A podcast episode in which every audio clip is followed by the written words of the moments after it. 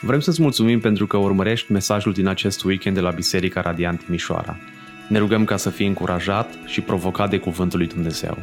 Poți afla mai multe despre noi pe www.bisericaradiant.ro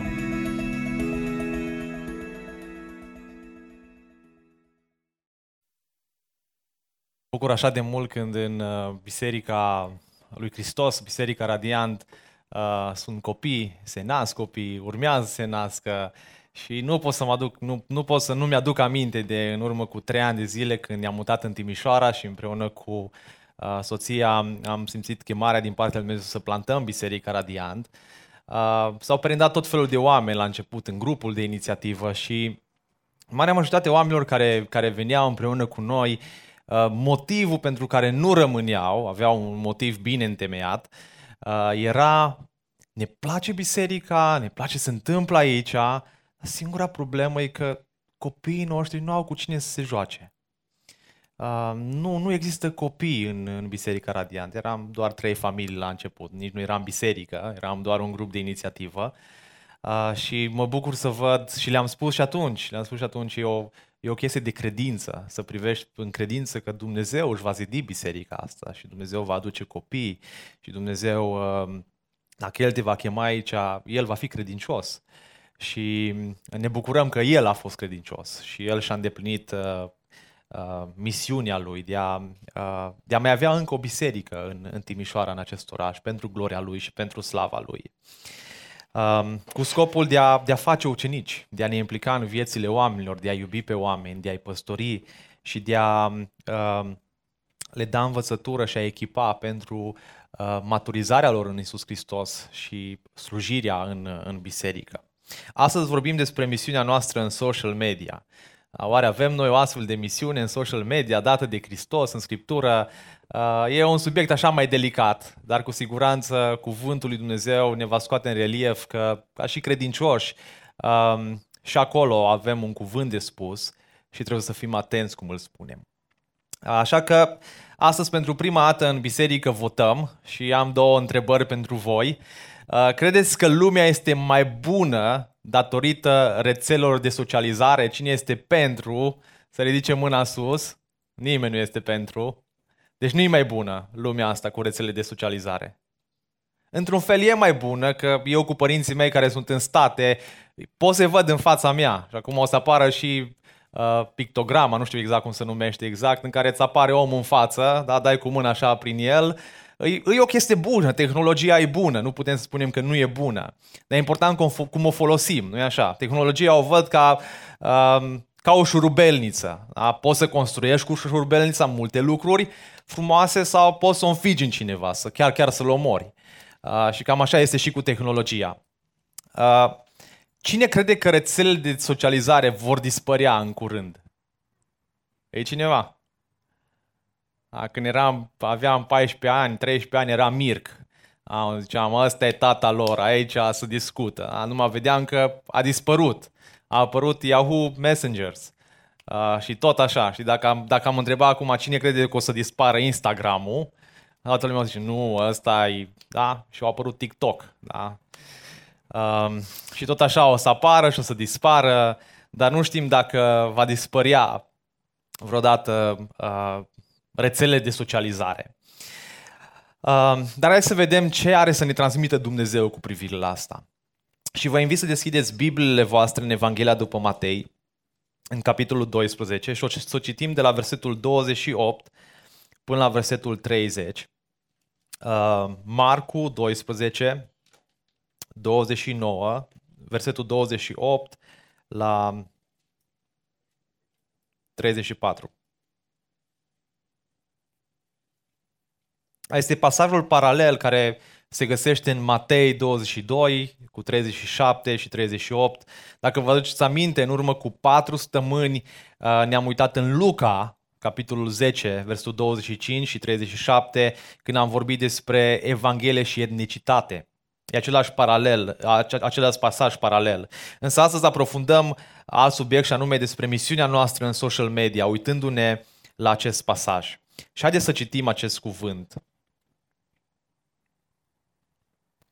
Unul dintre cărturari venise și îi auzise discutând.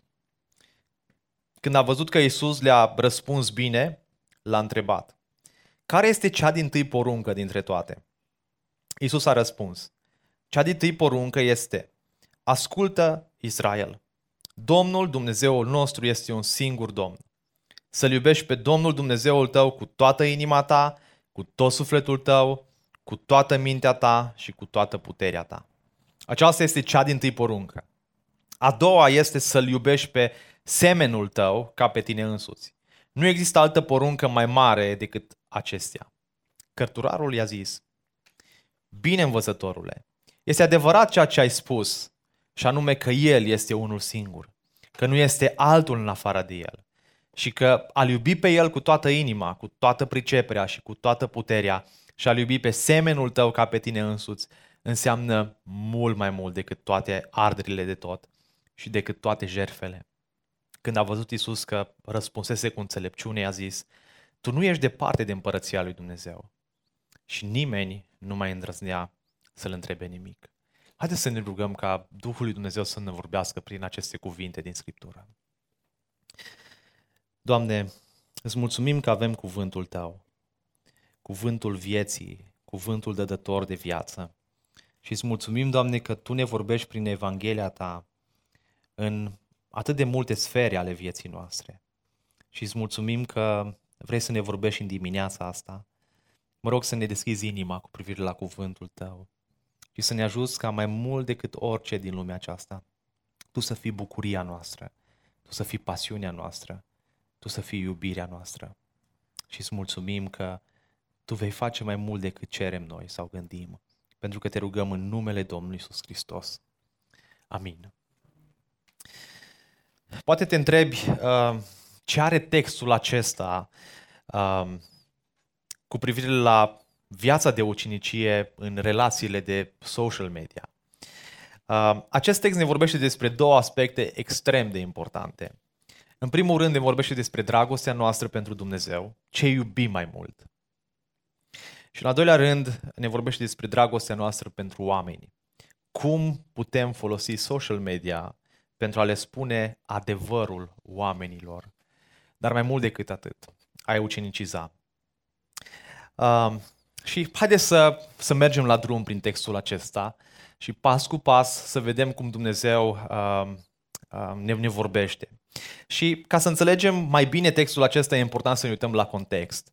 Isus uh, intră în Ierusalim și începe să fie cercetat de mai mari credincioșilor uh, din vremea aceea bineînțeles cu scopul de a fi omorât, cu scopul de a fi ispitit. Încă din capitolul 11 vedem lucrul acesta în versetul 18.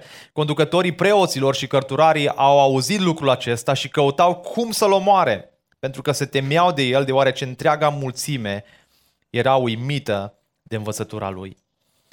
Uh, toate întrebările pe care i le-au pus acești, uh, acești mari oameni religioși au fost în zona templului într-o zi de marți, în prezența mulțimilor, chiar înainte ca el să fie crucificat. Uh, oamenii aceștia religioși nu căutau adevărul, ci căutau un prilej de acuzare pentru Domnul Isus Hristos. Uitați-vă în versetul 27 din uh, capitolul 11. În timp ce se plimbau prin templu, au venit la el conducătorii preoților, cărturarii și bătrânii și l-au întrebat, cu ce autoritate faci aceste lucruri? Și cine ți-a dat această autoritate? ca să le faci. Și îl vedem pe Domnul Isus Hristos că uh, evită răspunsul, să, să le dea un răspuns clar. Mai apoi, în capitolul uh, 12, versetul 13, i-au trimis la el și pe câțiva dintre farisei și dintre irodieni ca să-l prindă în cursă cu vorba. Se cuvine să plătim tribut cezarului sau nu? Să plătim sau nu să plătim? Și Domnul Iisus Hristos Uh, vine la ei și le spune, dați cezarului ce este al cezarului și lui Dumnezeu ce este al lui Dumnezeu. Și erau foarte uimiți de răspunsul pe care Dumnezeu l-a dat. În capitolul 12, versetul 18, au venit la el saducheii, care zic că nu există înviere și din nou i-au pus o întrebare ca să-l prindă în cursă. Versul 24. Oare nu vă rătăciți? Și răspunsul Domnului Iisus Hristos este, oare nu vă rătăciți voi tocmai pentru că nu cunoașteți nici Scripturile, nici puterea lui Dumnezeu? Și ultima întrebare, ultima încercare de a-L ispiti pe Domnul Isus a venit din partea unui cărturar. Uitați-vă în versul 28. Unul din cărturari venise și a zis uh, și auzise uh, discutând toate aceste lucruri. Și când a văzut că Isus le-a răspuns bine, a venit și el cu o întrebare. Care este cea din tâi poruncă dintre toate? Unul din cărturari. Acest cărturar era folosit de evrei ca un, ca un pion pentru a-l descredita pe Isus în fața oamenilor, iar mai apoi pentru a-l ucide. Cine erau cărturarii? Cărturarii erau experți în studierea legii lui Moise. La început această ocupație au avut-o preoții, însă după exilul babilonian au apărut și cărturarii. Cărturarii aveau trei funcții importante.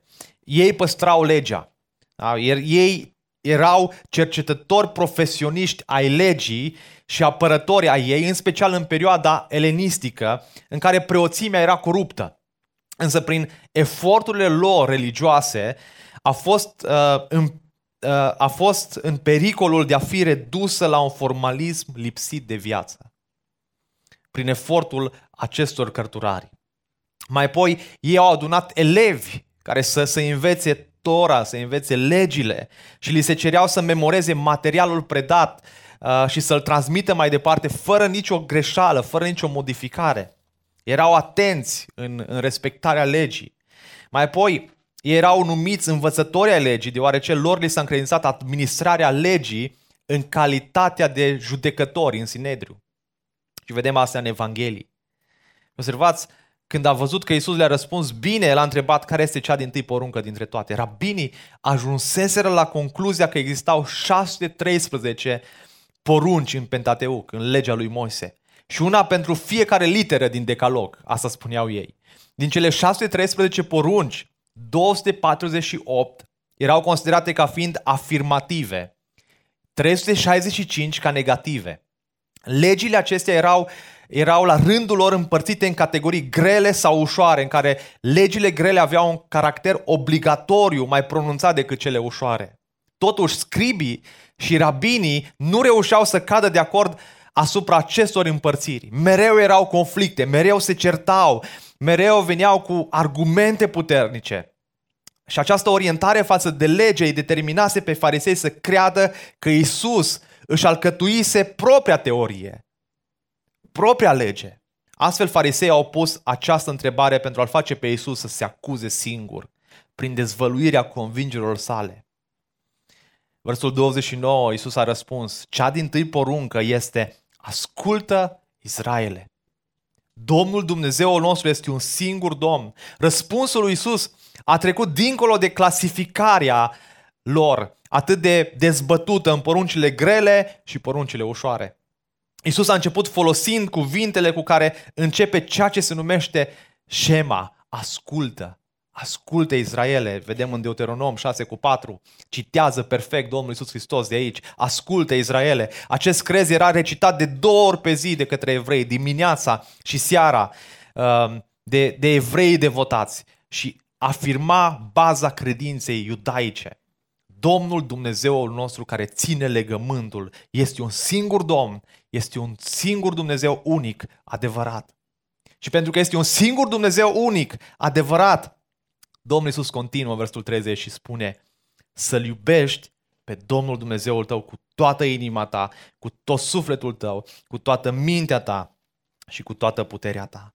Și cărturarul i-a plăcut ceea ce Domnul Iisus Hristos a spus, deoarece era, era adânc înrădăcinat în Vechiul Testament, în lege, și a evidențiat două pasaje importante.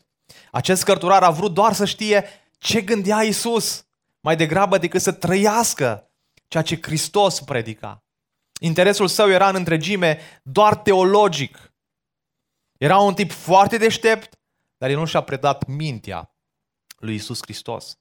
El nu și-a folosit cunoștințele pentru a se apropia de Dumnezeu, ci pentru a câștiga o ceartă, o dezbatere, un argument. Simpla cunoaștere, dragii mei, a cuvântului lui Dumnezeu nu este suficient pentru a ne aduce în împărăția lui Dumnezeu. De ce nu? Cunoștințele de dragul cunoașterii pot fi folosite pentru tot felul de scopuri greșite.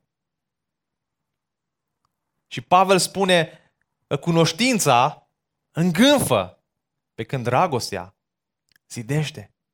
Degeaba avem mintea mare, degeaba cunoaștem cuvântul, dacă nu-l ducem la nivel de inimă, de la cunoștință la inimă, este inutil pentru mântuirea noastră. Dacă există un singur Dumnezeu, porunca cea mai mare este să-L iubești pe Domnul Dumnezeul tău. Este o chemare la un angajament voluntar față de Dumnezeu, angajament personal, cuprinzând toată viața ta în întregime. Cu toată inima, cu tot sufletul tău, cu toată mintea ta, cu toată puterea ta. Și această poruncă nu descompune dragostea noastră pentru Dumnezeu în patru categorii, ci mai degrabă caută să exprime totalitatea cuprinzătoare cu care ar trebui să-L iubim pe Dumnezeu. Cu toată inima. La ce se referă cu toată inima? Inima este centrul de control. A iubi pe Dumnezeu din toată inima se referă la miezul ființei noastre.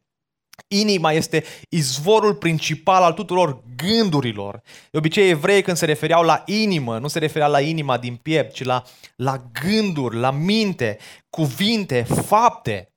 A iubi pe Domnul Dumnezeu cu toată inima înseamnă că viața noastră ar trebui să se centreze și să se învârtă în jurul Lui. Cu tot sufletul. A iubi pe Dumnezeu cu tot sufletul tău include ideea de emoții deoarece acestea fac parte din ceea ce suntem noi.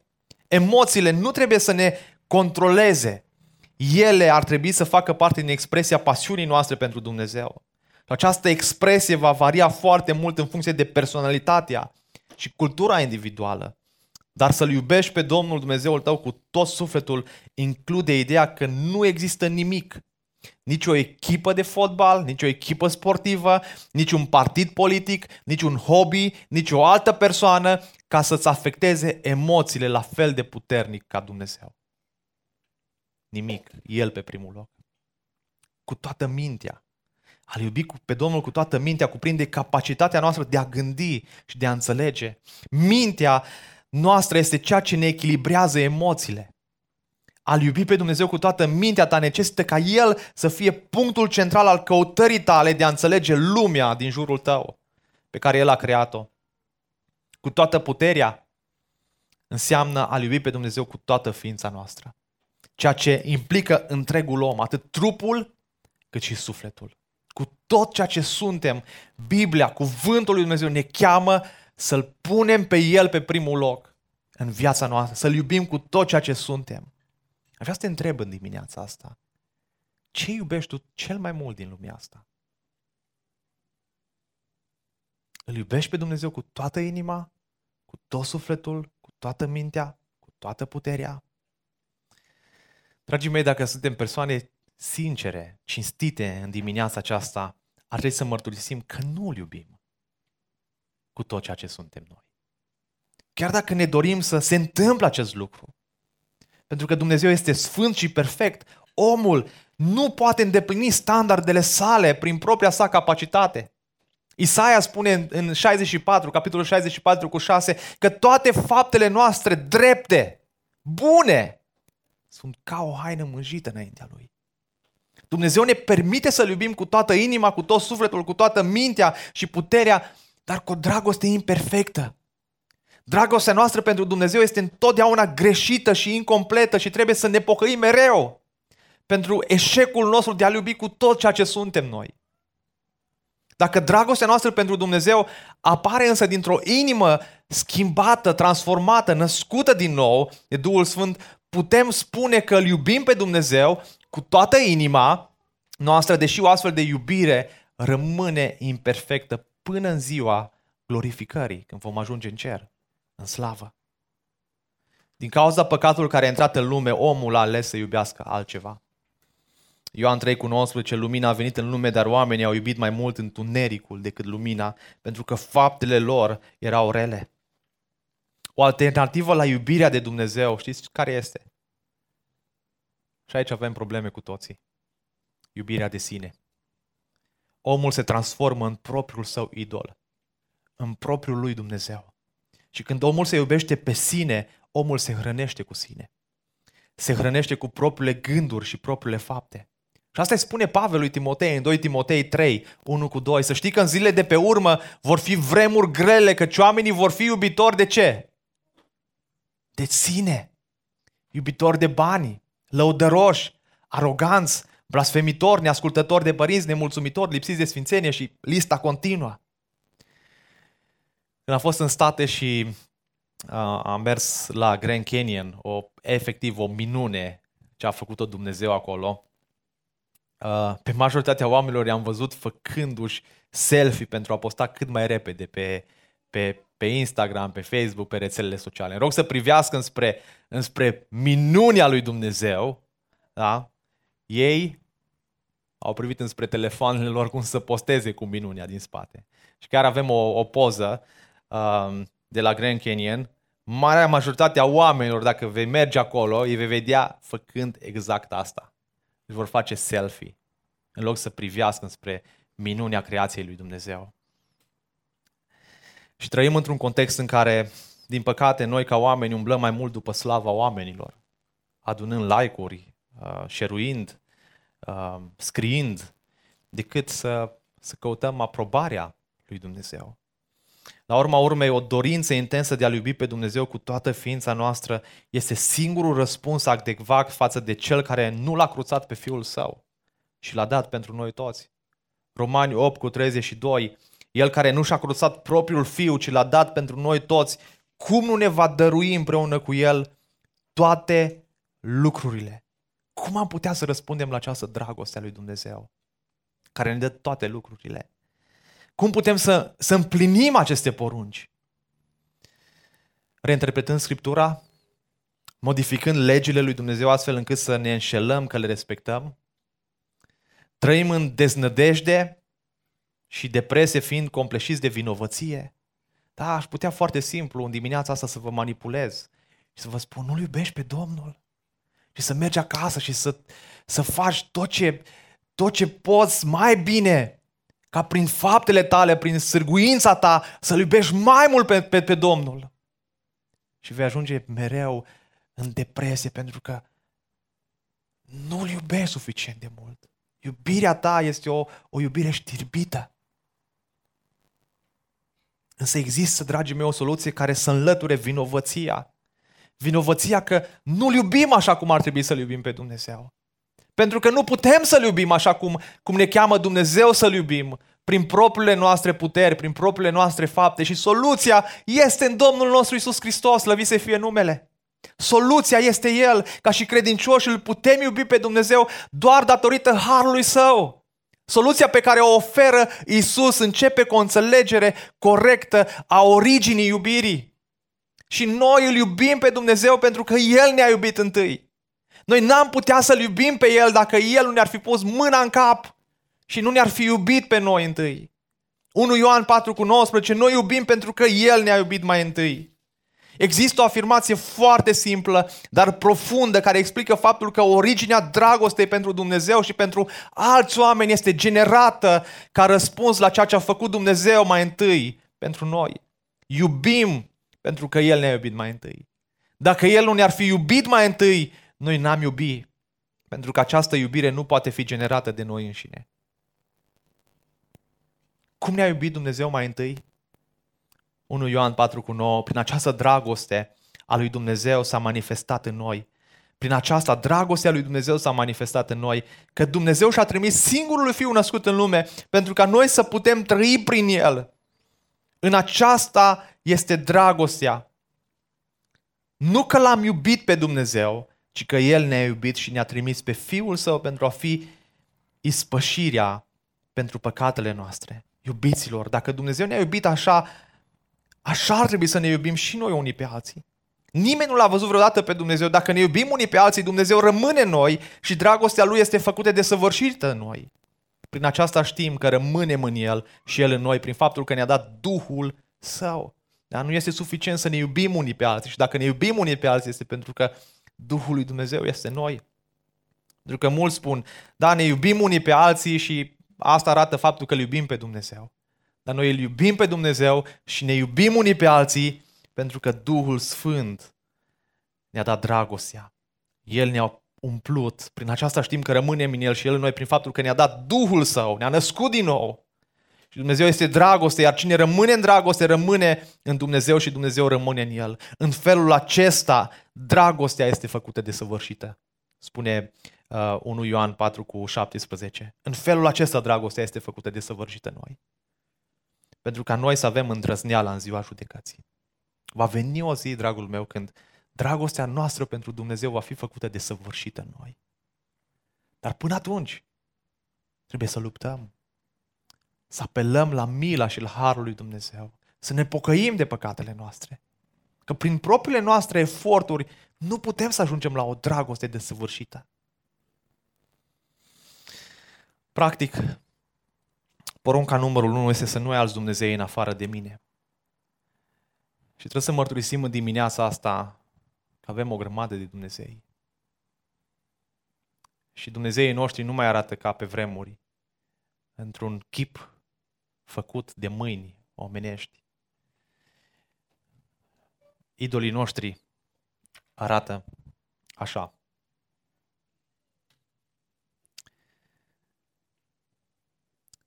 Ce iubești cel mai mult? Vei descoperi pe ce pui mâna dimineața. Care e primul lucru pe care îl faci dimineața? Nu știu ce faci tu în fiecare dimineață. Asta ar putea să faci cafeaua sau... Nu știu. Dar mie îmi sună telefonul dimineața. Și primul lucru pe care îl fac e să dau stop. Și al doilea lucru pe care îl fac e să dau în sus și să văd mesaje. Să mă uit pe Facebook.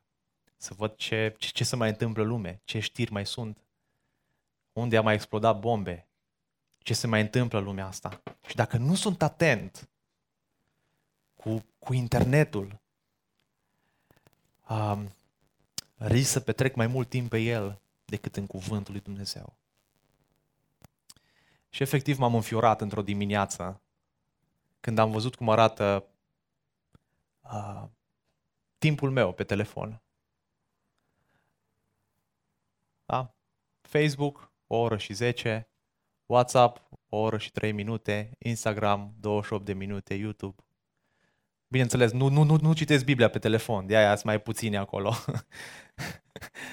uh, dar uh, dacă ar fi să vă faceți o evaluare, cât timp petreceți pe, pe, pe social media, ne-am, ne-am îngrozit.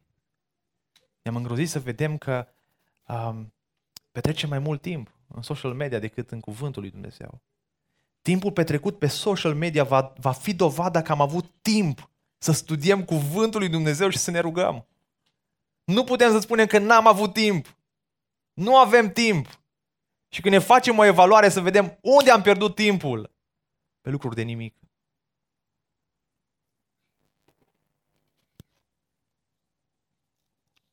Te provocă la final de zi să verifici cât timp ai petrecut în social media.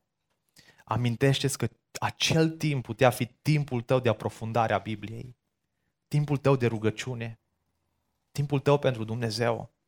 Această lume ne poate mânca timpul și ne poate îndepărta de la lucrurile la care Dumnezeu ne-a chemat, de la lucrurile importante. Există trei domenii pe care Dumnezeu le-a conceput pentru a ne investi timpul nostru.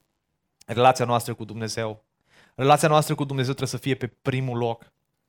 La asta ne cheamă Dumnezeu, să-L iubim pe El cu toată inima noastră.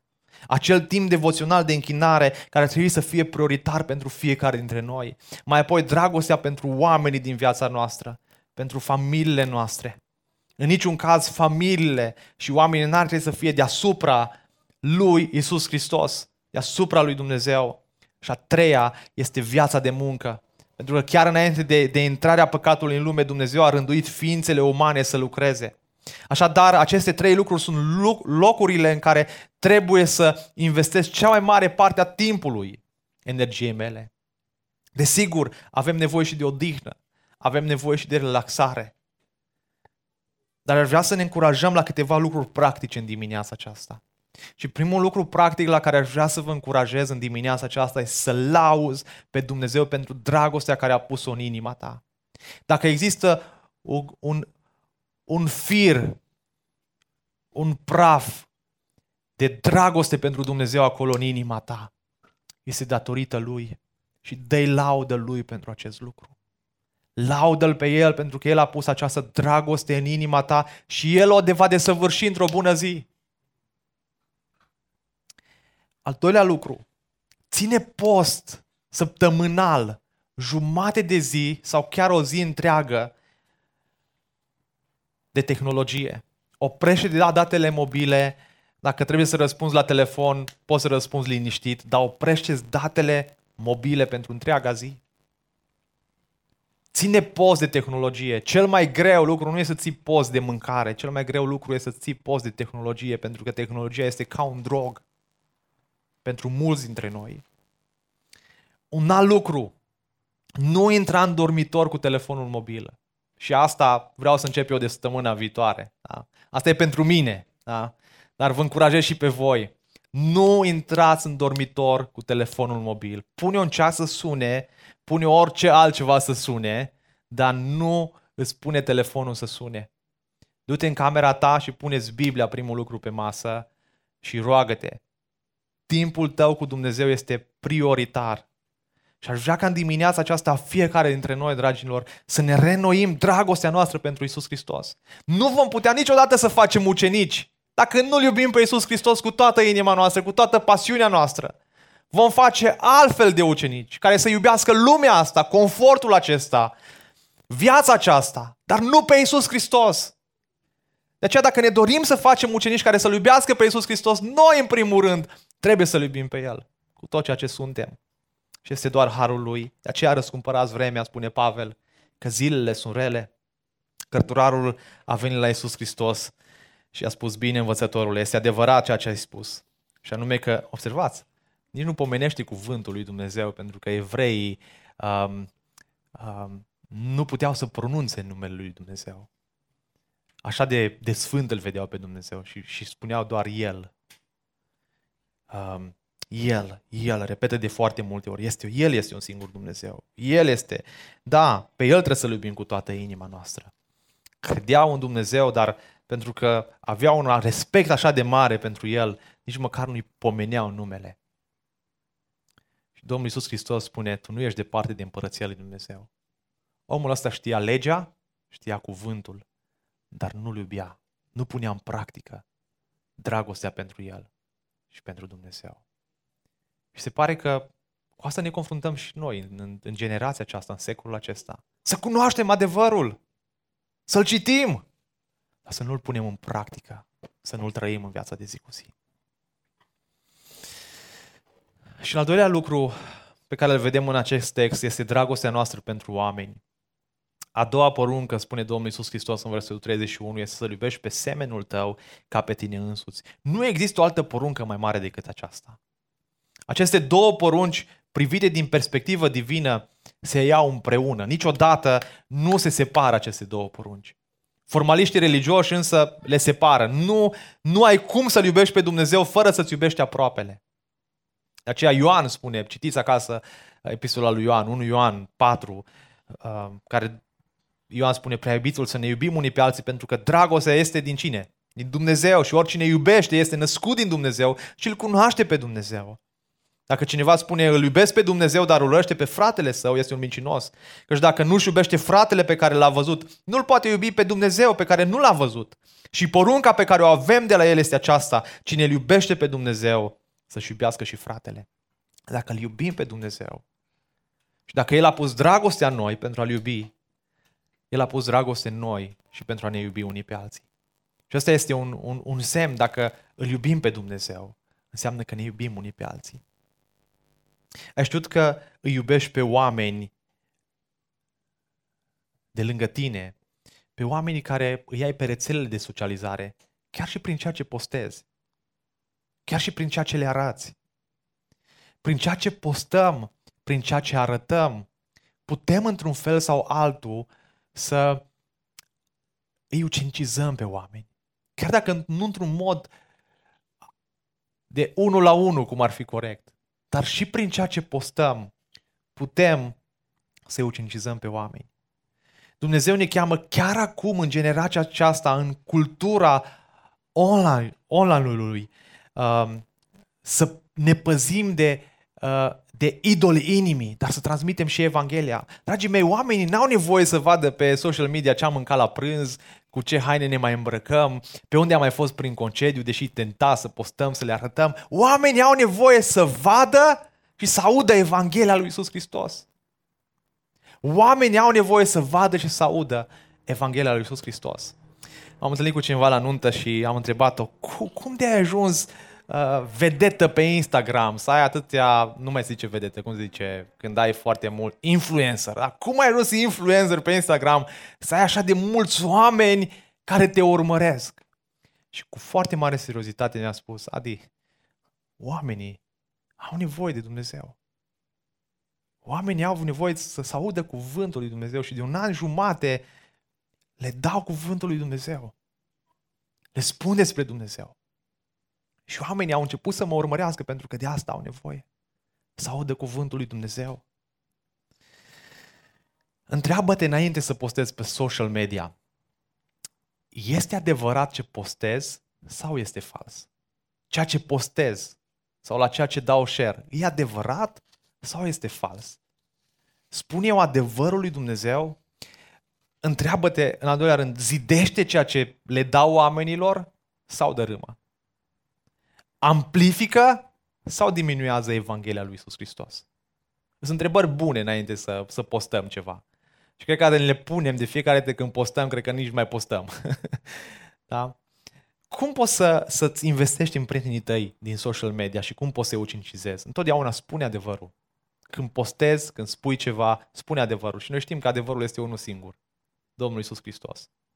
M-aș bucura ca din Biserica Radiant cele mai multe postări să le văd din cuvântul lui Dumnezeu. Despre Domnul Isus Hristos.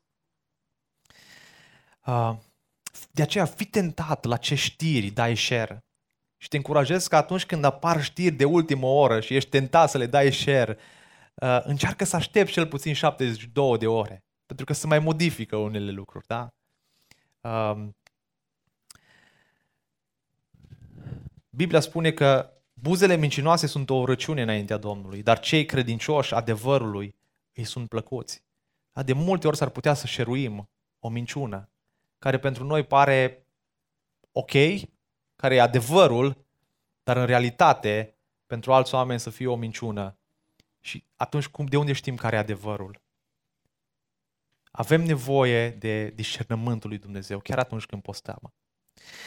Uh, șeruiește ceea ce edifică și încurajează. De aceea Pavel spune tesalonicenilor, 1 Tesaloniceni 5 cu 11, de aceea încurajați-vă unii pe alții și zidiți-vă unii pe alții, așa cum de fapt și faceți. De aceea încurajați-vă unii pe alții și zidiți-vă unii pe alții, așa cum de fapt și faceți. Postează lucruri care încurajează, nu care dărâmă. Proclamă Evanghelia lui Isus în social media. Proclamă Evanghelia lui. Spune cum te-ai întors la Domnul. Spune despre cel care este dragostea ta, care este bucuria ta. Postează ceea ce ți-a vorbit Dumnezeu din citirea ta zilnică, dimineața, din cuvânt. Um, găsește prieteni din social media cu care nu te-ai mai văzut de mult, dar ai fost prieteni din copilărie și sunt și ei în Timișoara. Conectează-te cu ei, ieși cu ei la o cafea, Încearcă să relegi relațiile nu într-un mod virtual, ci într-un mod autentic. La asta ne cheamă Dumnezeu. Să facem ucenici într-un mod real, autentic. Și dacă ne putem folosi și de această unealtă, să o facem proclamând Evanghelia și spunând despre Domnul Isus Hristos. Două exemple de obiceiuri pe care vă încuraja să le cultivați chiar acum în concluzie citește Scriptura dimineața, înainte de a verifica telefonul. Roagă-te lui Dumnezeu înainte de a verifica telefonul. Rugați-vă înainte de a face orice altceva. Și ascultați cuvântul lui Dumnezeu citind Scriptura. Ce ar putea avea acest lucru de a face cu ucenicia în lumea socială, ar avea multe de făcut. Și are multe. Dacă conturile de, de pe rețelele de socializare sunt noile drumuri romane de a aduce Evanghelia ar fi extraordinar.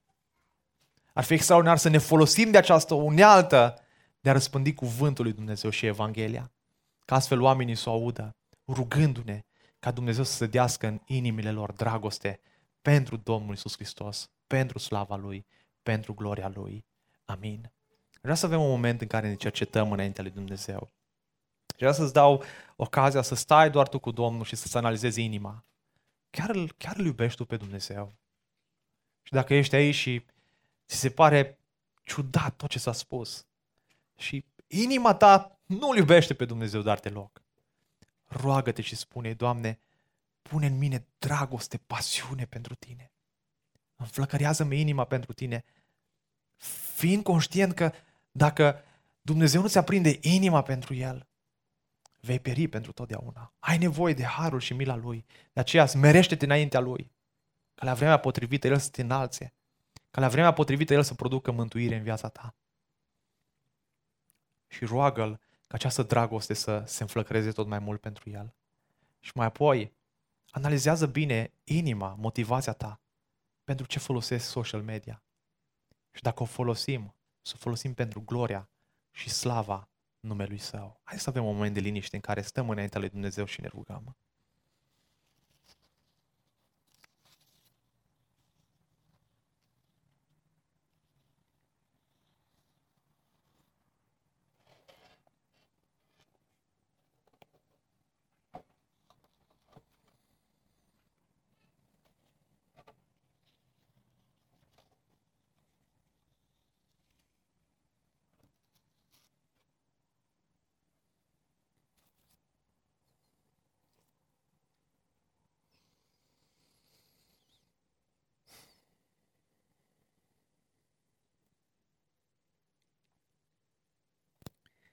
Doamne, îți mulțumim că Tu ne inviți la pocăință. Și această pocăință a noastră trebuie să, să fie zilnică. Să fie zilnică pentru că nu te iubim cu toată inima. Și păcatul a distorsionat așa de mult ființele noastre. Dar îți mulțumim pentru Duhul Tău cel Sfânt care varsă în fiecare zi în inima noastră dragoste pentru Tine. Ajută-ne să fim atenți, Doamne, la această dragoste pe care Tu ai pus-o în noi. Ajută-ne, Doamne, ca această dragoste și pasiune pentru Tine să nu se stingă, iubind lumea aceasta, iubind lucrurile din lume. Doamne, te rog, cercetează-ne pe fiecare dintre noi, să ascultăm de cuvântul Tău, să te iubim pe Tine mai mult decât orice. Doamne, nu avem niciun motiv să ne justificăm. Îți mulțumim, Doamne, că Tu, tu ne chem la pocăință ca și biserică. Ajută-ne, Doamne, să folosim această unealtă de social media pentru a proclama Evanghelia Ta și a ne conecta într-un mod real cu oamenii de lângă noi și a iubi și a le arăta dragostea noastră. Mă rog, Doamne, ca Tu să sfințești viața noastră și să o curățești prin cuvântul Tău, pentru că cuvântul Tău este adevărul. De aceea sfințește-ne prin El în fiecare zi. Și dă-ne putere, Doamne, ca să ne apropiem de Tine în primul rând dimineața și să te punem pe Tine pe primul loc. Să te iubim cu tot ceea ce suntem noi. Amin.